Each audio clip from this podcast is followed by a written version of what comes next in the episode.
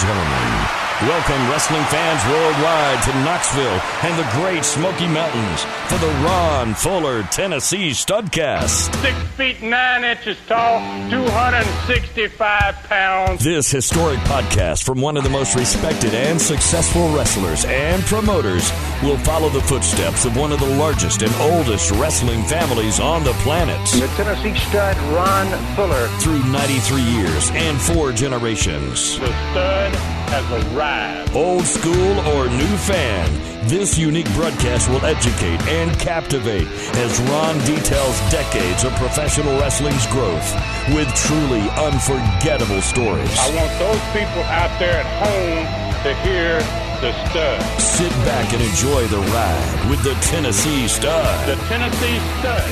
You will learn that name. You will remember it. And now, the Stud is here. Please welcome the Tennessee Stud, Ron Fuller, and your host, Jeff Maldron. Hey, everybody. Welcome in. It's David Summers hosting another Studcast with the Tennessee Stud, Ron Fuller, and filling in for Jeff Maldron, who we are sending our best wishes to, and we certainly hope he is back hosting this Studcast very soon. Of course, you have found the only podcast on the planet which is telling the real story of professional wrestling, its history and its inception. The man documenting wrestling's history has lived it his entire life. His grandfather and his father were packing tens of thousands into baseball stadiums and coliseums for wrestling events long before the McMahon name was ever heard of. He is the originator of the Studcast, and he changed the podcasting world with the Super Studcast. He is the storyteller. Let's step back into the ring and back into time, as it's my honor to welcome the Tennessee Stud, Ron Fuller. What's up, Ron? Oh, man, nice introduction, Dave. I really appreciate that. And, yeah, it's great to be here, as always. I want to say to Jeff, right off the top here, too, we wish you the best, Jeff, in trying to get past the battle that you're in right now. And we look forward to having you back. And I thank you, Dave, for stepping in today. And we've got a good one today. I think that we'll get started soon as we're all set, got the old horse saddled up here and ready to go. Hey, Ron, it always amazes me how you do this week to week and the detail, everything is there. So anyway, I'm with you. Let's get rolling. And where are we headed today, Ron? Well, as I promised everybody last week, we're going to start this one off today with an unforgettable plane ride. And most of them were, if you were in Ron Wright's plane. And this one's going into the West Virginia mountains. And if that isn't exciting enough, we're going to break down the phenomenal growth of Southeastern television in the first 10 months that we were on WBIR-TV in Knoxville. Those figures come to us in the quarterly rating books that used to come out years ago by Arbitron and Nielsen. They may be still there as far as I know. And these were compiled in February of 1976 to gauge how many people were watching Southeastern wrestling during that time frame. We're going to look then at the Knoxville event in April, the first one, which is on April 2nd. And we're going to talk about the return of one of the stars that got hurt 3 months earlier in January by one of the superstars. We're going to close out today's Studcast, obviously, with the learning tree. And this one has several great questions to it. And it's all about enhancement talent. How I found the young stars that made Southeastern successful and Continental and the different wrestling shows that we had, and how I trained them, how I hired them, how I kept them. And, you know, and then at the end, we're going to just name, he asked me to name a few of the most famous guys that we basically developed in time with Southeastern and all those other companies. So it's going to be a very good question at the end that we'll talk about. But, if you're ready, Dave, I'm going to jump right in, my man. We're going to start this week with last week's show on March 22nd, 1976. We opened Bluefield, West Virginia. I kind of explained how we drew and what I did to get the town started, but I did not tell you how I got there that night. And this is a pretty... It's one of those Ron Wright plane stories that people seem to really like. And this one, by golly, is pretty scary. The others were a little bit fun in some circumstances. This one had no fun to it. And that allowed us to kind of explain what happened on that day. I had an appointment, a business appointment, and I was going to ride to Bluefield, West Virginia, which was almost a 4-hour drive from Knoxville, with Robert, my brother, and Jimmy Golden, my cousin. And I got hung up in this business meeting, and they had to leave because it looked like I wasn't going to be able maybe even to make the show. They got on the phone, and they called Ron Wright, and they asked him how he was getting there. And he was going to drive, too, but then they explained to him my situation.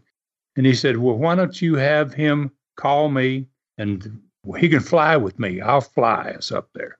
And I wasn't expecting that. I came home from my business appointment. I found a note from Rob and Jimmy that said, call Ron Wright, and he might be able to get me there. So I ended up driving from Knoxville up to Kingsport, Tennessee, where Ron Wright lived. And I met him at the little airport there out of Kingsport to fly in his twin-engine plane. I've been on it several times before, and I've told those stories. One time to Memphis through Florence, Alabama, we went into a big, bad front of weather that we end up having to land the plane and then restart again and go again. And another time, they wanted to land the plane on my dad's farm in Bolivar, Kentucky. So this one, I get on the plane with Ron Wright. It's late in the afternoon. It's a cold day. There's snow on the ground from snow the day before. And we're flying into one of the most mountainous and I think most dangerous parts of the American continent when it comes to flying airplanes. I mean, you get in trouble in the West Virginia mountains and you don't find an airport too easily. Right. So we take off. It's pretty cloudy, you know, and it's cold, obviously. You know, it's still snow on the ground. And we've got about a 45-minute flight, close to an hour flight from Kingsport into Bluefield, West Virginia. The airport sits right on the very top of a mountain. In fact, they take a big bulldozer up there in West Virginia, and they just bulldoze those tops of those mountains off, and make them flat, and make runways out of them. Right. So you know, I guess it's better than trying to find them in the valley. So you know, I don't know why they do it that way exactly, but obviously this one is one of those airports that sits on the top of a mountain. I'd never flown into that airport. Neither had Ron Wright before. So we leave Kingsport, and we're flying for about the first 30 minutes, and it's cloudy. And then it starts to get a little foggy. And that small fog and little fog turns into thick fog. And it's not long until I look out the window and I can't see the end of the wing. So, you know, we're pretty much fogged in at this point. We're too far out to turn around and go back and be able to get into the car and even make the show. So we're kind of at we're at the point of no return. Right. So we basically keep going toward Bluefield. And I asked Ron, you know, I thought he was instrument rated. And I asked him finally, I get the guts enough to ask him because I really don't know if I want the answer. But I say, Ron, are you instrument rated? And you know, and Ron goes, well, Ron, you know, I've been taking them tests. I'm learning. I about got it all down, I think. You know, and I was like, oh, my gosh, man. I'm thinking, wow. You know, we can't see like I said, the end of the wing. We're fogged in. And we're in mountains up in the 5,000, 6,000 foot range. And he hands me maps. He starts handing me maps, you know, and it appears that now all of a sudden I'm going to have to help him. And I'm like, wow, Ron, I'm not a pilot, man. I don't know anything. He said, well, you'll be all right, Ron. Just help me. You ain't going to have to do too much. He hands me the first map, and it's a topography map. And I can see that there's 5,000 and 6,000 and sometimes 7,000 feet mountains between here and there. And, right. You know, it's not like the Rockies where there's just one big 1,000-mile long strand of high mountains. This is mountains after mountain after mountain. And right. And I look at the topography and I see that the height is if some of these mountains that we're in the area of is 7,000 feet. And I look over there at our altitude and we're at 5. And I go, Ron, I see that there's some 7,000 foot mountains in this area where we are. And, what's the story here? We're at 5,000 feet. You know, I'm trying to be nice and I'm trying to stay calm, but it's not easy. And his answer was, "We're in the valley." You know, I'm like, wait a minute now. How do you know, Ron? Right. Well, we're in a valley. We're in a valley. So we keep flying. So then we get fairly close to the Bluefield Airport, and he passes me a stopwatch, and then he passes me a pad to write numbers on, and then he calls into the tower, and he tells them, you know, that he hasn't. He's almost instrument rated, you know, but he hadn't passed the test, and this is kind of his first time at this, and you know, but the longer the conversation went, the worse I felt. It's like, oh my gosh, so I'm gonna die up here in this lane on these mountains. So then he finally starts, and they start trying to bring us in, and he starts with a, you know, and they say, take heading such and such, and he'd say, for 30 seconds. They say, heading such and such for 30 seconds. And he goes, okay, Ron, start the stopwatch now. You know, we're going to take heading 132. And then, I mean, how long? Tell me no when we're at 30 seconds. And then we get to 30 seconds, and they give him another heading. And that's another 30, Ron. And then it just went on. And I'm sweating. I'm like, it's not going to happen. We're going to die. You know, I'm just about to give up on it. And after about 45 minutes, close to an hour, I guess we had to circle maybe once because we missed the airport. And we came back the second time. And when we broke through those clouds and I saw that runway, I was like, oh, my goodness gracious. I was so happy. And we were still taxiing down the runway. We hadn't stopped yet. And he says, you going to fly back with me, ain't you? And I said, absolutely not. Not only that is, I don't think I'm ever going to fly with you again, Ron, you know. Wow. Oh, and he was like, oh, well, it's okay, Ron. I'll get you home, you know. And I was like, no. So we end up going to the matches, and then we get there late, but we get there in time at least to wrestle. And Jimmy and Rob says, you flying back, man? I said, no, I'm riding with you guys. You know, I said, y'all going to have to drop me off where I left my car at that airport in Kingsport on the way home. Was there a bathroom in that plane? Oh, gosh, man, are you kidding? The bathroom? No, it's just they had 4 seats in it, 2 in the front and 2 behind that, and no bathroom, wow. You know. So, you know, it was a bad experience. He got us there, though, and he got home, obviously. Got home after that one, and you know, I don't have a whole lot of Ron Wright's plane stories left, but I do have one that I'm basically saving until about the time that it actually happened, and it may be the best one of all. But I really, my experiences with flying with Ron Wright were pretty horrifying on a lot of occasions, but it makes darn good stories. Now, the next thing I want to talk about, Dave, is the ratings. It was really important, obviously, for television stations, what kind of audience you had. They built everything that they do, just like the radio business in which you're part of. You know, you've got to know how many people you've got listening to your show, and in television's case, you're watching your programs, and then you know how to base your price for your spots in those programs. Yeah, it's critical.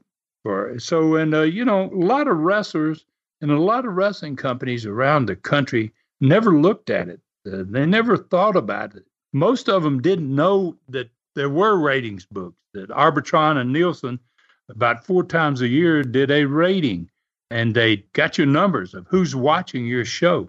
And it was extremely important. I'd ask guys sometimes, you know, what's your share? And they go, what do you mean my share? Share of what? You know, and I mean, share of audience on your television program compared to the other station. Well, I don't know. You know, it's like, is that important? They would ask me, is that important? I go, yeah, well, it is. So I had a guy at WBIR. Once I changed stations in Knoxville and went to the bigger station, the sales manager was a guy named Lynn Lepper, who was a great guy. Got to be very close with him. And every time the ratings book would come in, he would call me. He wanted me to be a part of that. He wanted me to realize the importance of it for the television station, because that was important to me, whether I realized it or not, because if those numbers were too small, I'd be looking for another television station. So he called me up. He got the book in March for the month of February, which was the rating period from the 1st of February to the end of February. It was the biggest rating period of the four that they do every year, because summertime up in the mountains there and in other parts of the country, people are out doing things, especially on Saturday. Saturdays is the weekend, and they weren't going to stay home and watch television, most of them.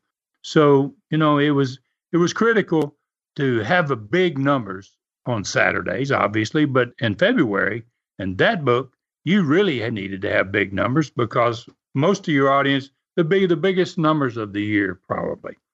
So he called me up when the book came in, and he had done this to me one time before in a previous book at the end of back in 75.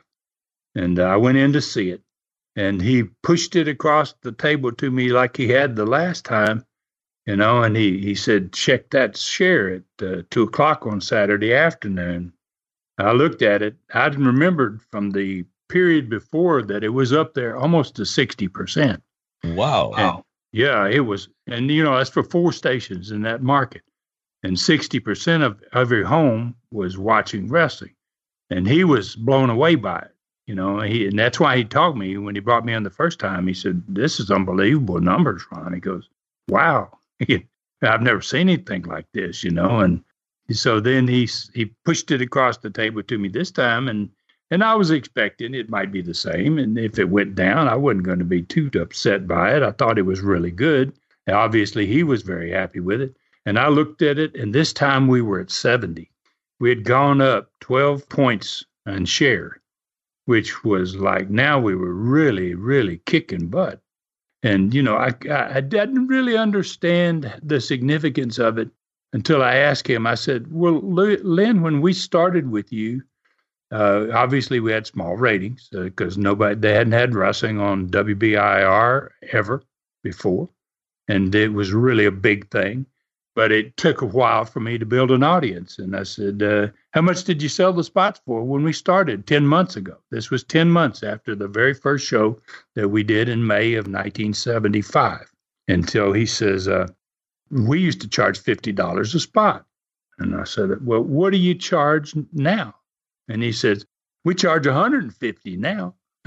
You know, I was like, I thought I'd say better. But he says, after seeing those numbers, we're going to charge $200. I couldn't really picture what the cost of normal spots were. So I kept digging, you know. I couldn't understand a lot of figures in the book. And I said, you know, well, how's everybody else do on a Saturday? And he said, you beat football, college football, Ron. He goes, you have the biggest audience on Saturdays from the time this television station signs on until prime time. Nobody watches anything near as many homes do we get as wrestling does. And, you know, that really, really made me feel good. Not only made me feel good, it made him feel great. I mean, he was really, really high on the show anyway. And it just made me understand how important these numbers were and how good we were doing. We were the biggest show on Saturdays, any station, anywhere in the state of Tennessee from sign on to primetime. Even Nashville, Memphis, we were beating their numbers there. So it was really a big feather in the cap, and I was darn glad to hear it. That is incredible, Ron. So where do we go next? Well, let's get to the card for Friday, April 2nd, 1976. That's almost exactly 44 years to the day from the day we're releasing this studcast. It was in Chilhowee Park. It was scheduled to be inside or outside. It was the second Friday night card of the year. We were going to be on Fridays from then until the following wintertime. And with all those events in Chilhowee Park, because it had an inside building and a huge outside amphitheater, we always went into the amphitheater when we could. But if it rained or, you know, for whatever reason, we couldn't get in the amphitheater and we would move inside. This one was the first one that was either going to be inside or outside. We advertised it on television and in the newspaper that way.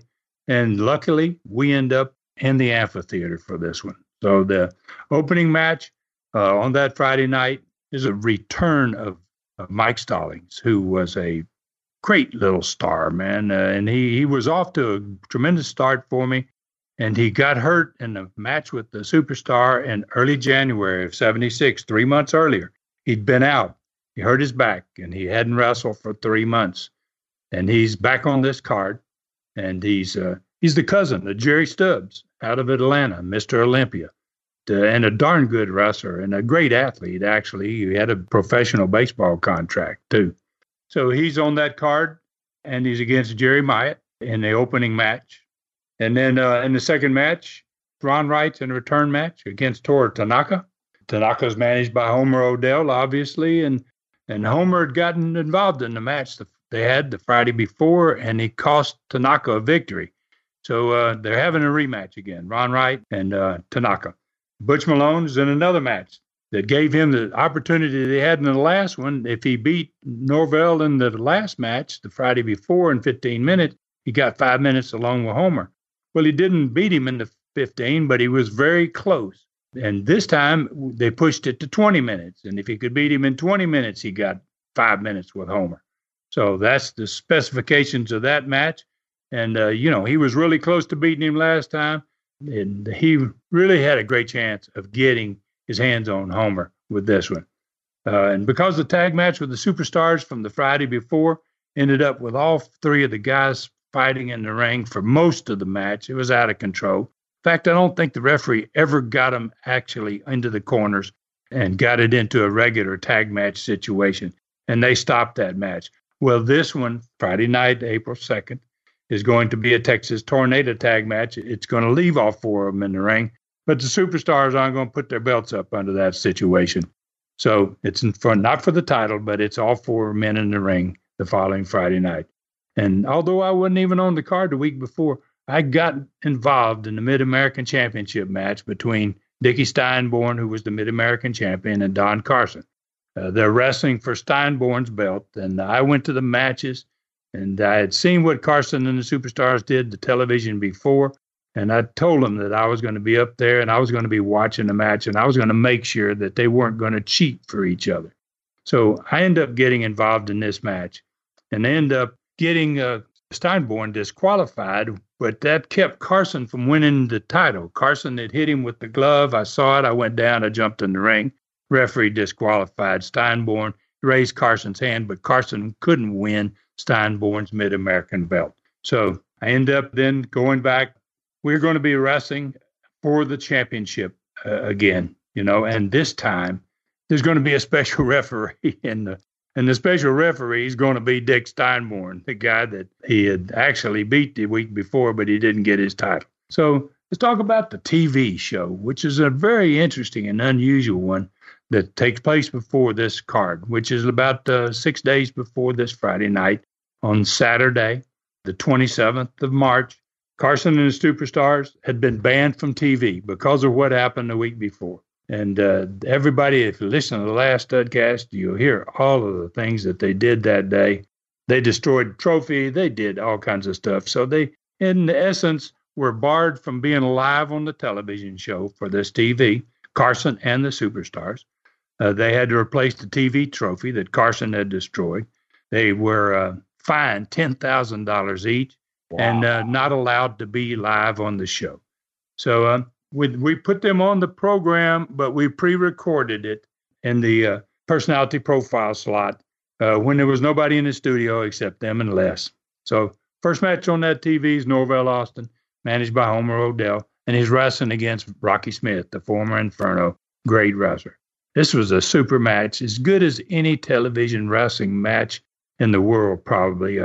Norvell wasn't just a great heel, but he had a great wrestling ability about him, and he proved that working with Rocky Smith, because they both went on the mat, and they spent a great portion of that match on the mat. They filled that match with takedowns and switches and reversals of holds, and Southeastern fans, they were beginning finally to really appreciate real wrestling, and they got into this match. Homer didn't, however. Homer didn't like it. It wasn't his style, and it wasn't what he wanted Norvell to do. So he kept having Norvell get out of the ring and come over to him, and he was just berating him, man. I mean, he was screaming at him.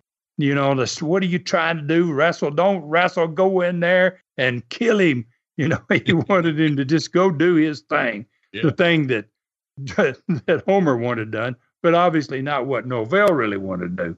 So finally, Homer convinced him what he needed to do, and Norvell opened up on him, and he beat Rocky Smith with his flying headbutt, and it really looked good on the instant replay. Obviously, they went to the set, and they were joined by Tor Tanaka.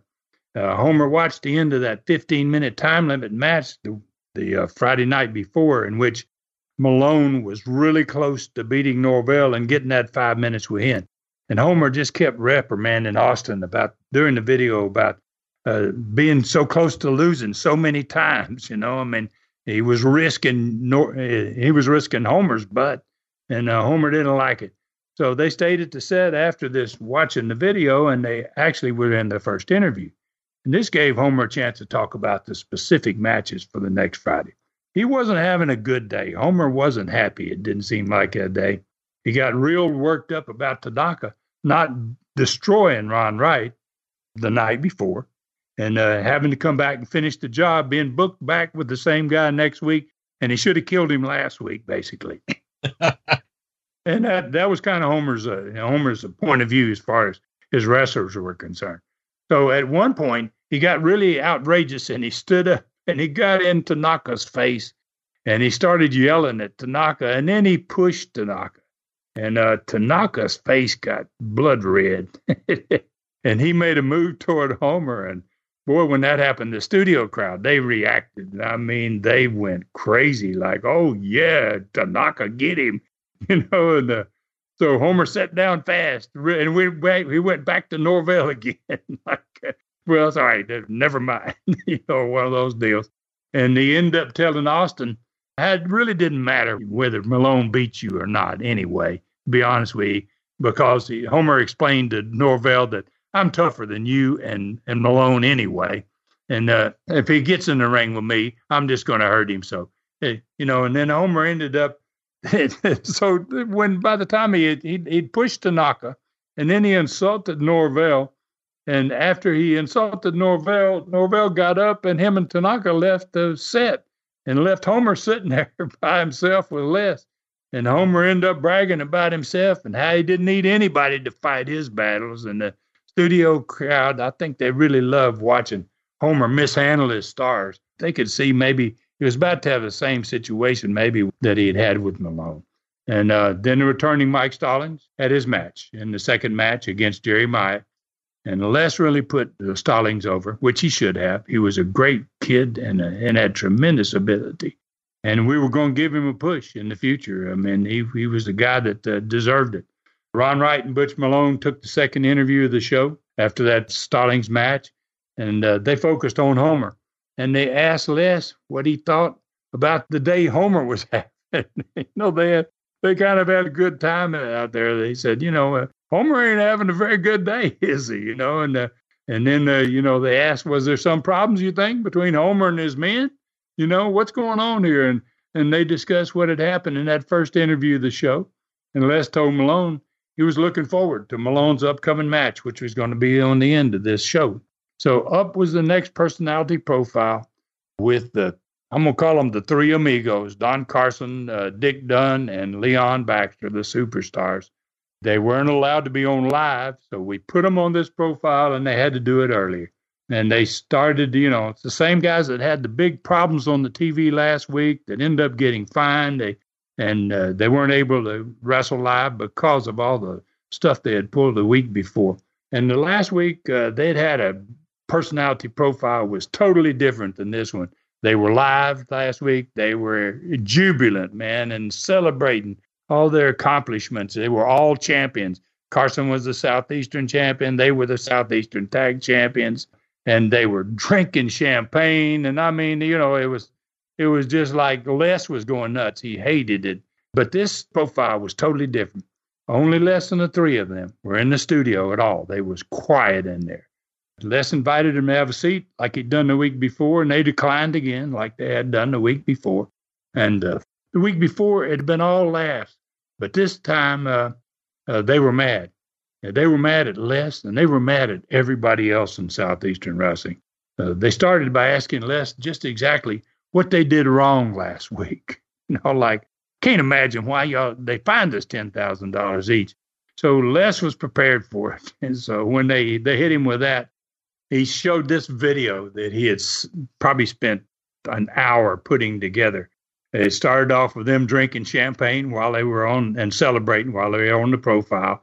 And then it showed the unprovoked attack against Ron Wright before the TV championship match even started. It showed Carson smashing the television trophy and the floor, and it showed them being chased out of the studio. Then it showed them come back on the end of the show and being informed of what the repercussions for what they had done for that day were, you know. So they didn't say a word as the video played. I mean, the silence was just deafening. There's only four people in the studio other than the camera guys, and they didn't say anything. And when the video ended, Les asked them if they wanted to apologize. Right. And you know Don Carson. You're from that part of the country where Don Carson and Dick Dunn and Leon Baxter worked for many, many years, and all three of them just laughed at him, like what do you apologize? You know, so you know, saying that they'd do the whole damn thing again if we had the chance, right? And then they just took over from there. They started berating the last man about being an unbiased commentator. And how every other wrestling show in the world had unbiased commentator, but he was a good guy wrestler, and he was a good guy commentator. And then right. Why he didn't like us, you know? This isn't right. It's not like it should be for a wrestling show. And they complained about not being allowed to be on the show live today. What's the story? We're the best they got, and they won't even put us on the show today. And they laughed about breaking the TV trophy into pieces.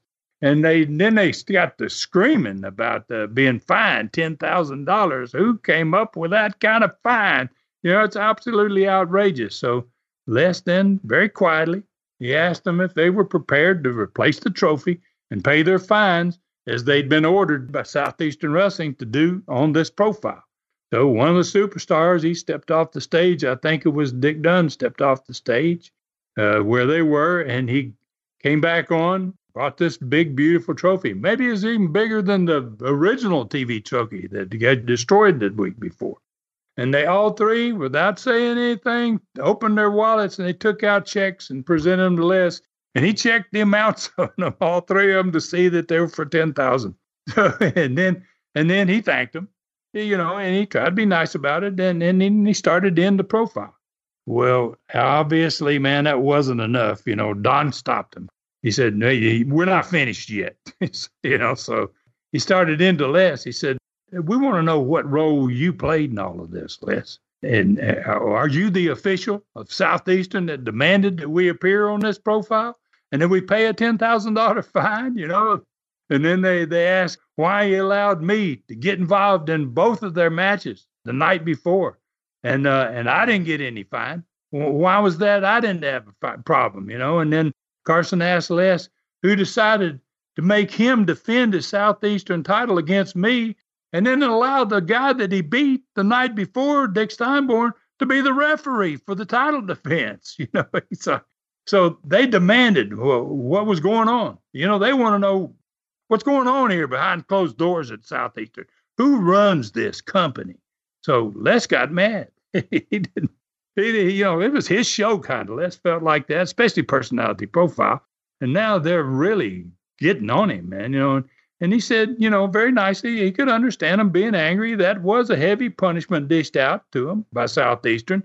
But he said, and I think he used the word damn, too. He said, but I didn't have a damn thing to do with it. He goes, you know, he said, I'm just a commentator on the show, and I'm an occasional wrestler at events locally here, you know, just the same as you guys are. And he was doing his job, he said, to the best of his ability. And he didn't want to be questioned by the three of them again like this. You know, he was upset. And it was pretty obvious.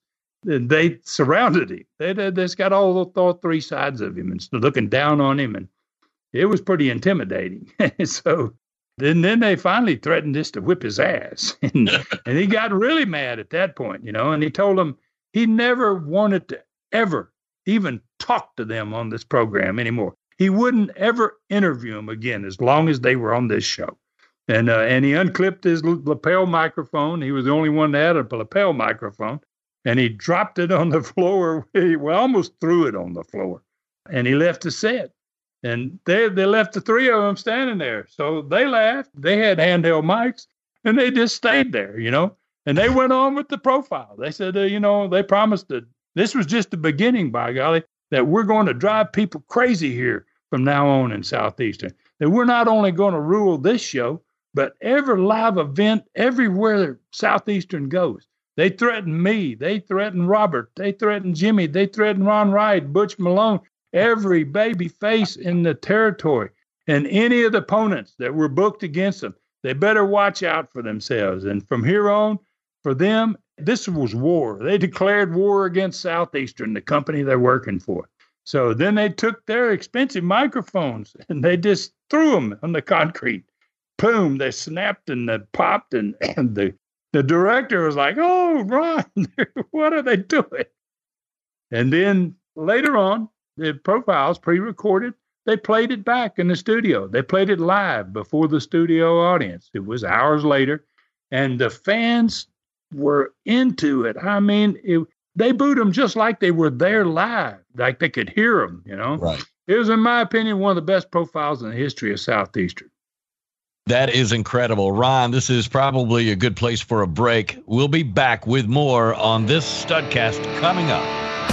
Part two of the tremendous 3-hour-plus Super Studcast number 27 is again joined by the legendary Jerry Briscoe. It takes up where part one left off and is quite possibly the best Super Studcast yet.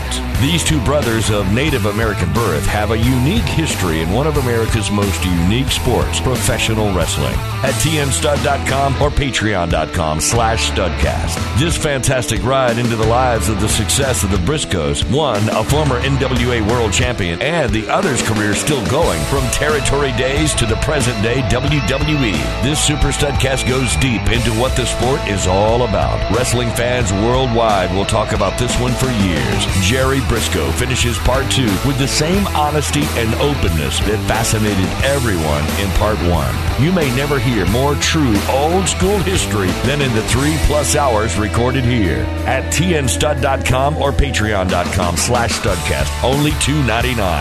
Saddle up for this one-of-a-kind history-making podcast. Hey, we're back on another Studcast with the Tennessee Stud, Ron Fuller, the storyteller of the history of professional wrestling. Ron, Super Studcast number 27 is coming very soon. What do you have to say about this one? This is going to be really interesting. Yeah, we actually now have done the second part. Jerry Briscoe was nice enough to come back and do the second half with me. And it was awesome. And the comments from around the world are just truly amazing. I don't think probably in all the Studcasts that I've done, these 3-hour Super Studcasts, and this one is more than 3 hours, that the type of information that was given in this one. This is just a marvelous program. If you've never listened to one, I highly recommend you listen to this one. Jerry Briscoe is just absolutely amazing with his knowledge of the sport. And obviously a lot of discussion is about one of the greatest pure wrestlers of all time, his brother and former NWA world champion, Jack Briscoe. It's a heck of a Super Studcast. All right. One not to miss, Super Studcast number 27. Find out more at tnstud.com or patreon.com/studcast, only $2.99. All right, so you've done an amazing job documenting all of these personality profiles, the TV shows, everything that involves all of that happening, these extremely highly rated TV shows. What was next on the TV show? We're come to the third match in this program. It's going to be me against Bill Dundee. Bill Dundee is from Australia, recognizable wrestler nationwide around the world. And I'd worked with him quite a few times in Memphis and Louisville in 1974 and 75. And he attacked me at the beginning of the match because he's smaller than I am. I give him that. You know, I'm probably a foot taller than Bill was and weighed quite a bit more. And I don't blame him for trying to get a little advantage. And he was a great little heel, and he got me good from behind, and he got up some good heat. He even got a couple of near pins on me. Then he went for an elbow drop off the top rope, and I moved, and And from there on, Bill didn't get much, you know, and I took care of him pretty quick, and I beat him with a Fuller leg lock. But he looked good during the match, and that made my win even more impressive, the fact that he looked good. And it also, it made him more valuable to me as a guy that works on TV occasionally for me, because he was good, and people could see that he was a very competitive wrestler. So, Robert and Jimmy, they've joined me at the set after the match, and we began with the apologies to Les about what he had endured in that personality profile that had just finished showing at this point. Then we'll watch the end of their Southeastern Tag match with the Superstars from the night before, and the video started by showing me coming up behind Don Carson, who had gone down to get involved in the match, and loaded up his glove and was about to pop Jimmy and beat them, Jimmy and Rob, the same way they had beat him the week before. And I went down and nailed Carson from behind, and then all hell broke loose, and Robert and Jimmy, they just turned into, it was no longer a tag match, it was just a brawl. And so that's why they was coming back, and it was perfect for a Texas Tornado match, because it put all four men in the ring for the entire match. After the commercial, the three of us still there, sitting at the set, we did the interview for the following Friday night's matches. And they covered the fact that they badly needed another win against the Superstars. They had only beaten the Superstars one time. They did that in the tournament to win the championship, but they hadn't beat them since. And they really needed a win, because they had to have it to get another championship match. So this Texas Tag match, it was really important to them. And they hadn't beaten them since March. They hadn't beaten them in a month. So Les and I then discussed Carson's claim on the profile that Les had something to do with Dick Steinborn being the referee in the Southeastern Tag match between me and Don Carson. And Les was upset with all three of them. He was still mad about the whole deal. And I reminded him what they had done the previous show to deserve what they got. You know, he knew they had it coming, you know, and the whole thing. And I told Les that, you know, it's ridiculous for Carson to make a claim that Steinborn would be on my side. You know, I told Les that none of us knew Dick Steinborn well enough to have any idea what he might do refereeing a championship match. All anyone knew about Steinborn was that he was totally unpredictable. I was just as concerned, I told Les, as Carson is about what the hell Dick Steinborn's going to do refereeing in this championship match. And I was being very honest about it, because Steinborn was an unpredictable guy, and nobody had any idea what way he was liable to go in this match. So Southeastern, we were in a very, very good position, man, for heels in a territory at this point. I basically had these two heel partnerships. I had Carson and the Superstars, and then I had another group of guys with Homer and Tanaka and Norvell Austin, and Carson and his buddies, his amigos. They obviously had tremendous heat, but I needed, as a booker, I needed to be careful. I didn't want to overlook my other combination. You know, if the Superstars and Carson got too hot, and I let Austin and them fade back and Homer fade back, I would lose the ability of drawing these money we were drawing, because we had these two great combinations. And then Les and I we had had a great friendship since I met him in 1970 when I came to wrestle in Tampa, and he was in that crew. We'd always been friends, and we sometimes disagreed a bit, especially about television programming. You know, he didn't want too much heat on television, and I believed that heat was necessary on heels in order to draw money. Yeah. So it got to where I wouldn't give him anything but the basic format every Saturday. And I wouldn't discuss with him what's going to happen during the course of the show, because I found it made better programming. If I put together a card and I had ideas of what's going to happen, and I sat down with him and he goes, No, Ron, no, you don't want to do that. You know, then, so I didn't want to go there anymore. So right. I just started handing him on Saturdays. Here's the format. It showed the matches, the videos that's going to follow, the who's on the interviews, but we didn't discuss what's going to happen. So That's what I did that day. And I thought it made the television better. It made it more spontaneous, because when not only the fans didn't know what was going to happen, neither did the commentator know what's going to happen. A genuine reaction from Les. Yeah, that's what you're getting. You're getting his astonishment and shock, just like a fan. Like, right. Oh, what in the heck? You know. So this is one of those shows. It happens to be one of the first times I did it, as a matter of fact. And so the last match, and the reason I'm telling this, because the last match on this show on Saturday, March the 27th, was Big Butch Malone against Tony Peters, who was a big guy out of Kingsport, who'd been trained by Ron Wright. They both weighed about 300 pounds each. They were big guys. Homer O'Dell, Norvell Austin, and Tor Tanaka, they came to the set uninvited, without Les knowing they were coming to watch the match. So, you know, I'm up in the control room, and Les is like, what are you guys doing here? They just ignored him. They just went on, talked about the match, and, you know, they just act like, hey, we don't care what you have to say. But Les, he's starting, I'm sure, at this point to go, what's going on? So Malone gave a brief wrestling lesson to Tony Peters. And then Tony Peters, obviously, he didn't know how to wrestle much, so he started healing. And Malone ended up making a big comeback on him. And then, boy, it was really huge. It was impressive. He hoisted that 300-pound Tony Peters up over his shoulder. He ran all the way across the ring and rammed him into the turnbuckles upside down.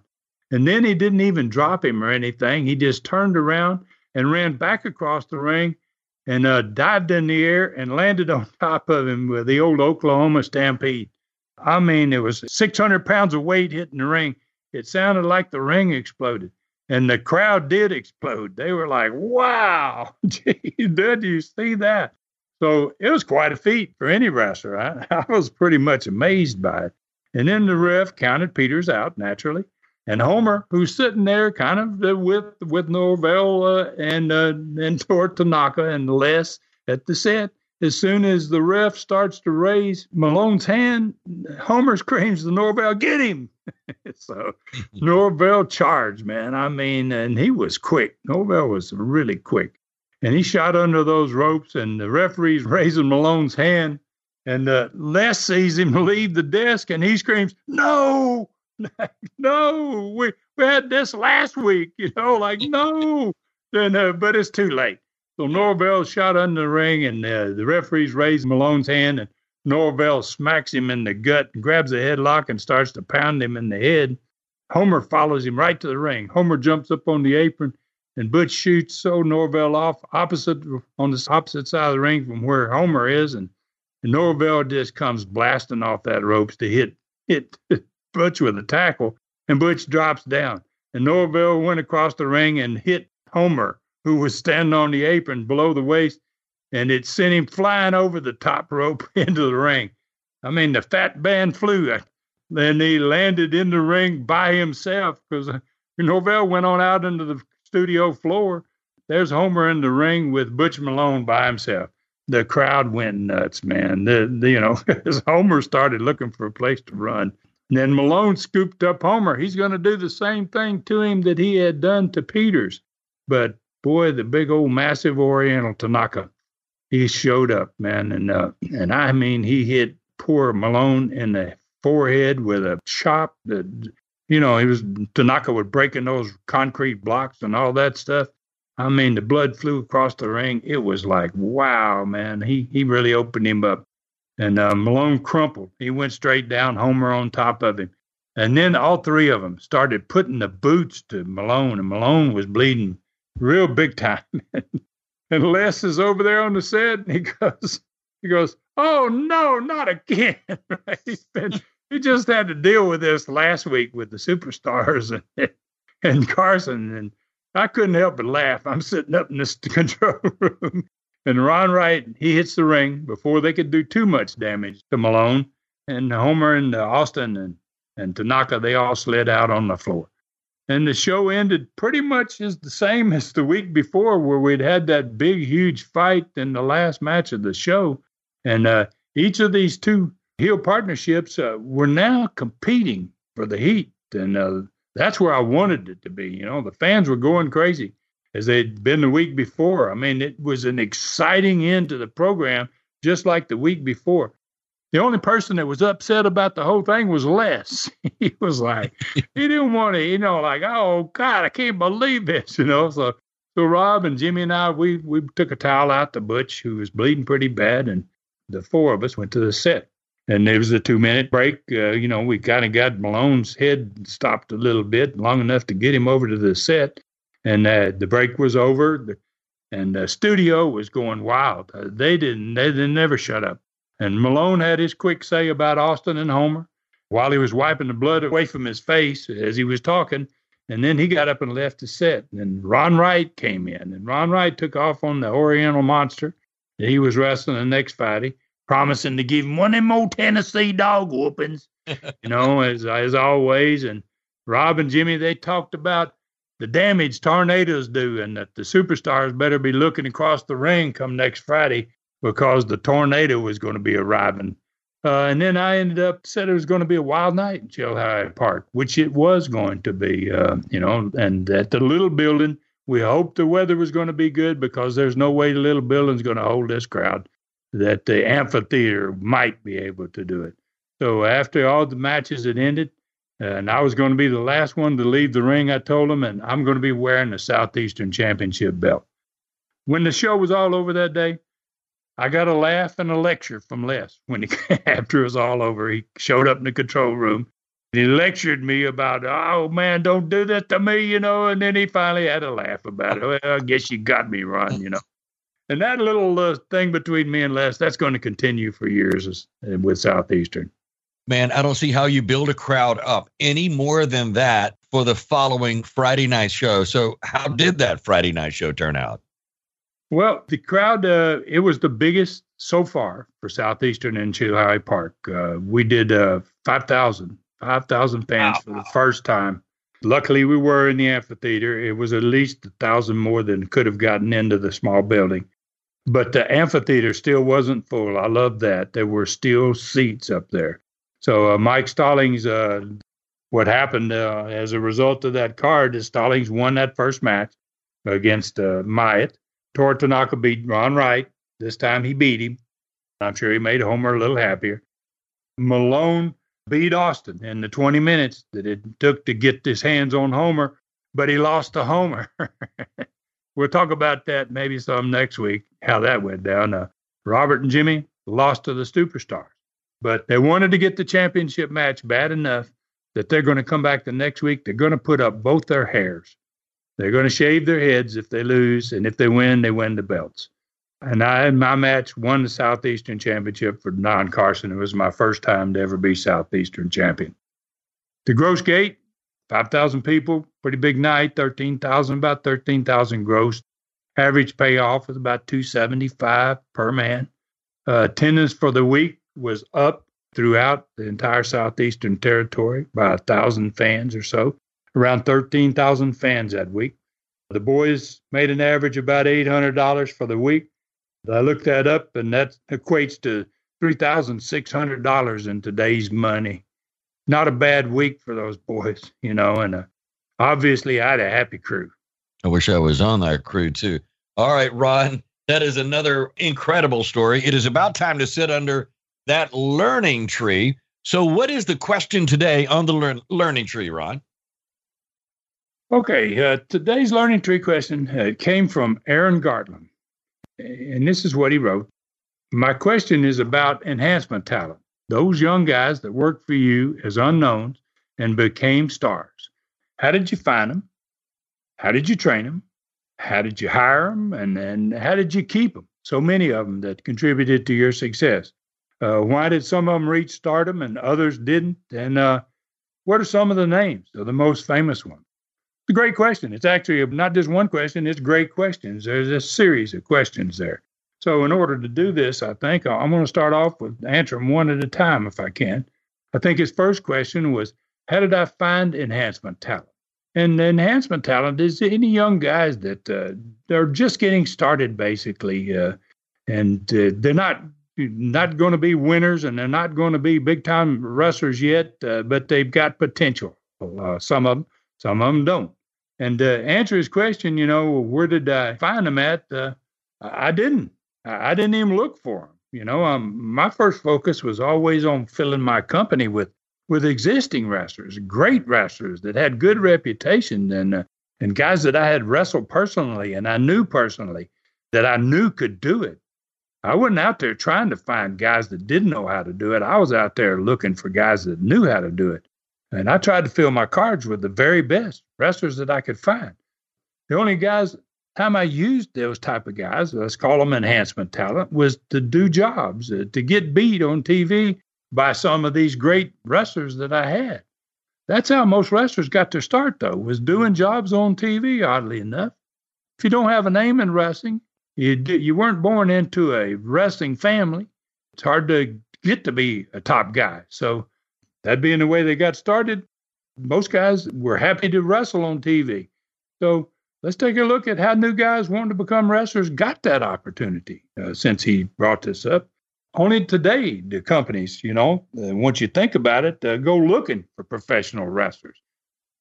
My last Super Studcast with Jerry Briscoe about him and his brother is a prime example. He works for WWE still, and he's a talent scout for him. He scouts amateur college-level wrestlers that are great athletes, you know. But back in those days, the days that I was running business, in my grandfather's and my father's time and in my day, we didn't look for professional wrestlers. They came and found us. It was a type of profession that wrestling attracted big athletes, guys that wanted fame and wanted to make some good money.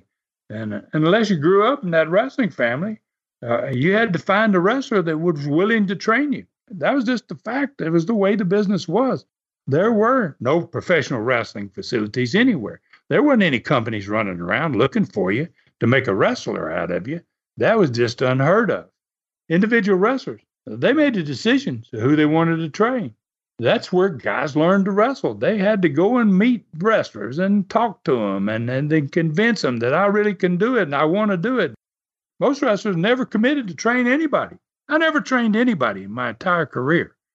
So anybody that got a wrestler to do that for them were lucky. You know, if they found some guy that was willing to train them, they were extremely lucky, and wrestlers were accustomed to being approached. I mean, guys came to you all the time and said, hey, I'd like to be a wrestler, and, you know, how do I go about it? Well, you said, you got to find somebody to train you, kid. So, you know, because I'm not going to spend the time. So it was very hard to teach someone how to do what wrestlers did. It was a very difficult professional sport. All wrestlers that were nice enough take that responsibility on to training a guy, they never told their student for months and sometimes years what it was all about. So during those extremely painful training sessions, and they were painful, by golly, the student usually got hurt, and he quite often got hurt. And most of the time he got hurt on purpose. It was the way you train guys. You know, you hurt them on purpose. If you didn't, you weren't training them properly. So my grandfather, just as an example for people out there, that the first workout he ever had with the original Dutch Mantel broke his wrist on purpose. Wow. And then he healed. He went away for months. He didn't come back for months until his wrist healed. And when he went back, Mantel worked out with him again and broke his ribs the second time. I mean, you know, it was like, he didn't want to train him. He didn't want to do it, you know, but my grandfather wanted it. And he just kept coming back. So some guys, let's take Terry Bollea, the Hulk Hogan. Hiro Matsuda broke his leg. First workout. He didn't want to train him. You know, they didn't want to get rid of him. So my father used to do worse. I mean, he treated them unmercifully. I watched a few of them with guys that wanted to try to learn. And sometimes after he would stretch them unmercifully, I mean, he would just, they would scream and holler. He would bust their eyes hard way. You know, and if a guy like that comes back, he wants it. And you had to test their desire to be a professional wrestler. And that's the way old man explained it to me. If they don't want it enough, I'm not going to waste my time doing it, you know. So it was difficult to become a wrestler. And then you had to pay the price. And that's the way it was done back in the day. You had to shoot. You had to learn how to really wrestle. And you had to spend hours in the ring before you ever got a chance to work, to go in the ring and do what wrestlers do. The best trainers were the guys that knew a whole lot about real wrestling, you know, and they taught their students a lot of wrestling. And every time they showed them a hole, they made them feel the pain of it. And the best qualified students, the guys that went through this agonizing process, they usually turned out to be the best workers. And you never smarten them up. And that's what we call it. And that's what everybody out there today knows about it. You never smarten them up until they'd paid the price and they earned the right to be a wrestler. Yeah. So to basically answer the first question, where'd I find them? That's pretty easy. I didn't find them. And I didn't even look for them. You know, as a promoter, they found me after adequate training, and better still, after an introduction from their trainer, who I might have known personally, or I certainly had heard of him. I never in all my career ever put a wrestler in my ring that I didn't know whether he could wrestle or not. Right. You were stupid. It's stupid to put an unknown guy in your ring. And he might hurt your town and kill your business. You couldn't afford to do it. So the second question was about how I trained them. Well, obviously, I didn't personally train any of them. Most came to me trained, to be honest with you. They showed up trained already. I already had one of the best post-training programs in the world, and that was my territory. My God, if they were lucky enough to get a shot, I put those young guys in the ring with some of the greatest wrestlers on earth. I had tremendous talent, and wrestling every night was the best and the most surefire way for a young guy to become great, to become a star. And you had to wrestle every night, and you had to wrestle great wrestlers. And I was lucky enough to be surrounded by a lot of great wrestlers. So the next question was more important to me. How did I decide to hire them? Now, this one was really something I put a little thought into. This decision was based on many things, how to hire them and who to hire. I always looked at their overall ability in the ring first. You know, I wanted to see how they moved in the ring. It was extremely important. I wanted to see how much wrestling they knew. That was important to me. Now, it might not have been important to a lot of other companies, but for me, it was. And I think that's because I came from Florida, where the snake pit was, and wrestling and shooting, it had a lot to do with success. And so, you know, that to me, I wanted to know that they really had wrestling skills.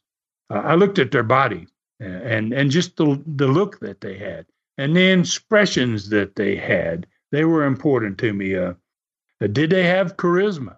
I used to ask myself. And, you know, charisma, just you can't put a finger on what charisma is. It's kind of like did they have something that made them different and stand out from other people? Something that drew you to them. Could they talk? Could they interview? Extremely important. Did they have the ability to blend in with others in a crew and become part of that crew? That was important. You know, I mean, a guy could have all these skills, but if he couldn't easily gel in and become part of your crew, and he was going to be a problem, you didn't want him. So, you know, that was important to me. What was their attitude toward winning and losing? I mean, the sport was based on, you know, you won and you lost. You did what you were told. And were these the type of guys that if I'm going to hire them, that's going to pretty much do whatever I ask them to do? How much effort did they put forth in the ring? So none of them ever got that chance till they proved to me they had the desire to be special. I spent a lot of time with guys before I hired them, but taking all these things into account, and you know, and the guys that really wanted it didn't mind telling you. One I'm just going to mention one off the top of my head is Arn Anderson. Arn Anderson made it clear from day one that this is what I want, and this is what I'm going to do, and I'm going to get there. You know, no one's going to stop me. I mean, he had that burning desire to be good. And that's what I wanted in my company. I always wanted the best wrestlers I could get, and especially these young guys. So when they impressed me enough, I hired them full time. I mean, that's how, and that's what I looked for before I hired them. And there were many of them that had their very first matches for me on TV, doing jobs for somebody. Arn Anderson's an example. Some went on, not just to be hired full time, but to become main eventers in some of the biggest companies in the world. when I finish these questions, I'm going to list some of those guys, as a matter of fact. So the next question that he asked was about, how did I keep so many of these young guys that contributed to my company's success? I tried to treat them with respect first. They had to work hard to get there. Then I was respectful to every wrestler. I didn't care how young he was or how good he was or what his name was. They all earned that respect. I paid him properly. I paid him as good as I could. And I had a pretty good reputation for it. I gave wrestlers the chance to be a part of a successful operation. That was very, very important for a lot of guys, that old-timers. They wanted to be not just in your territory, but they wanted to be in a territory that's rocking, a territory that's making money, a territory that's doing good. I gave these young guys the opportunity to enjoy themselves in a territory that almost always had very little pressure and no conflict. And that was so important, from having wrestled in other places in the world and go into dressing rooms and feel the pressure of what you've got to do in the ring, and to have guys bickering with each other and sometimes just outright fights in the dressing room. That I did not want, nor did I ever have in my territories. So most importantly, and I think this is the most important thing I did for them, is I let them go. When they had an opportunity to go somewhere else and to make more money or to become an even bigger star, I let them go. I felt it was important for every guy, every one of these young guys that's going to be stars, to reach his full potential, to get there. And if I kept him there, I might be holding him back from getting there. I never tried to hold a wrestler back. None of them. And then never tried to make them feel guilty for wanting to go to make a bigger name for themselves. I felt it was part of being an owner and part of being a booker in wrestling to develop talent for not just me, but for everyone in the business, to improve not just my business, but to improve the wrestling business, period. And the last question was, why did some of them reach stardom and others didn't? I didn't have anything to do with that. You know, that's based upon them, right? I mean, that's based upon each of their goals and just how far each one of these guys wanted to go. You know, and in the basic Tennessee stud language, you know, I led the studs to water, but I couldn't make them drink, right? Right? Yeah, I could take them to the trough, but I couldn't make them drink, you know, and that was up to them whether they wanted to drink or not, whether they wanted to make it or not, whether they wanted to be stars or not. I couldn't give that to them, you know. Right. So I guess the last thing Mr. Garland asked was to name some of the guys that had worked for me in their early years that went on to fame.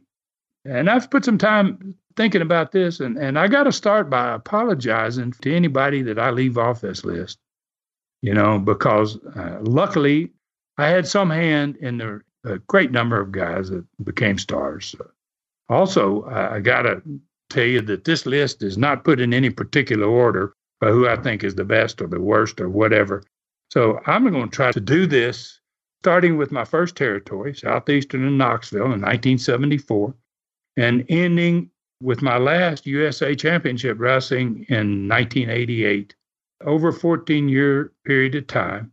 These are some of the guys that I feel I had some hand in, and then I think they would probably say, yeah, Ron had some responsibility. A lot of them actually have told me that. Dutch Mantel is one. Dennis Condrey of the Midnight Express. Dr. D, David Schultz, who slapped around a reporter and became famous for it. Sylvester Ritter, the Junkyard Dog, started with me, and I realized his talent, and I sent him to Bill Watts in Mid-South Wrestling, because I thought he had a future that I couldn't give him living in the part of the country where I was. But I knew he was going to find it in New Orleans and in Louisiana. Terry Bollea, Hulk Hogan. Never heard of him.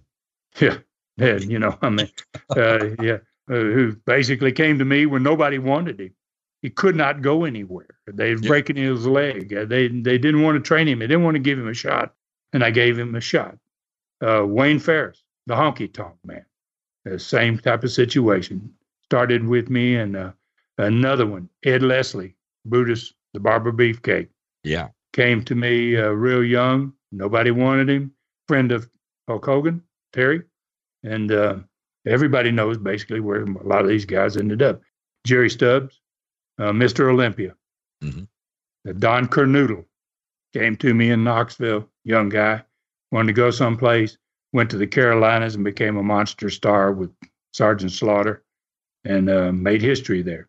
Arn Anderson, I already mentioned him, started for me as a job boy on TV and went right straight to the top. And he came and talked to me about leaving, and then tears in his eyes, didn't want to go. And, but he and I both knew that this is the shot, Darn. This will make you the monster that you can be. And I let him go, because it was good for him. Jeff Van Camp, Lord Humongous, young guy, had opportunity to go into a role for me that I didn't know whether it would ever get over or not. Turned out to be one of the great deals of all time, one of the great gimmicks of all time. And the last one in USA Wrestling was a guy named Doug Furness, who was just a phenomenal athlete out of the University of Tennessee, a football player with phenomenal strength and some phenomenal ability, and went on to become not just a star in America, but a Japanese superstar. Then, I feel like I made a small contribution to most of these guys' career. And I appreciated the opportunity to work with those kind of people. I think you're taking that very humbly.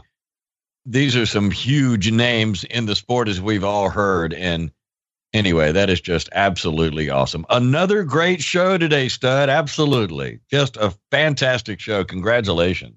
Well, thank you very much. I appreciate it. And we're going to have some good ones upcoming, too. Just going to keep better, getting better. Absolutely. We believe that. You can find the Stud on Facebook. You can become friends with Ron by simply liking his Facebook page at Ron Fuller, the Tennessee Stud. You can find him on Twitter at Ron Fuller Welch. Don't forget to check out the 3 hour plus Super Studcast number 27, all about the Briscoe brothers at tnstud.com or patreon.com/studcast. It is the best deal in wrestling for only $2.99. So where are we headed to next week, Ron? Well, we're going to talk about one of the most unusual matches I ever came up with. I didn't do it many times. It's going to happen in the next program. It's a 2 out of 3 fall match, okay? The first fall is the amateur rules. The second fall is a no DQ rule, then anything goes. And whoever wins the quickest of those two falls gets to pick the type of match they want in the third fall. So, and this is going to be between Don Carson and Dick Steinborn. Quite an event. It was pretty remarkable to watch this thing in action. And we're going to cover everything that happened the week of April 9th of 1976. And we're going to close out with another great learning tree. I've already picked the subject again, and this one is where do bookers get their inspiration for storylines, and how far out do they plan their angles? I think it's a fascinating subject for people that want to know about booking. And before we go today, Dave, I can't help but to thank, obviously, my loyal listeners out there for their continued support. And under these trying times that we're all living through today, may God bless us all. Absolutely. Let's all stay safe. And again, our best wishes to Jeff Baldwin, and we hope he gets well soon and is back very soon to this Studcast. This is David Summers. Thanking everyone for joining us today. Ron Fuller Studcast is a production of the Arcadian Vanguard Podcasting Network. Thanks for joining us today for this historic Studcast. The true story continues next week. So full Nelson your friends and point them in our direction for another ride with the Tennessee Stud. 1, 2, 3. This is David Summers saying so long from the great Smoky Mountains.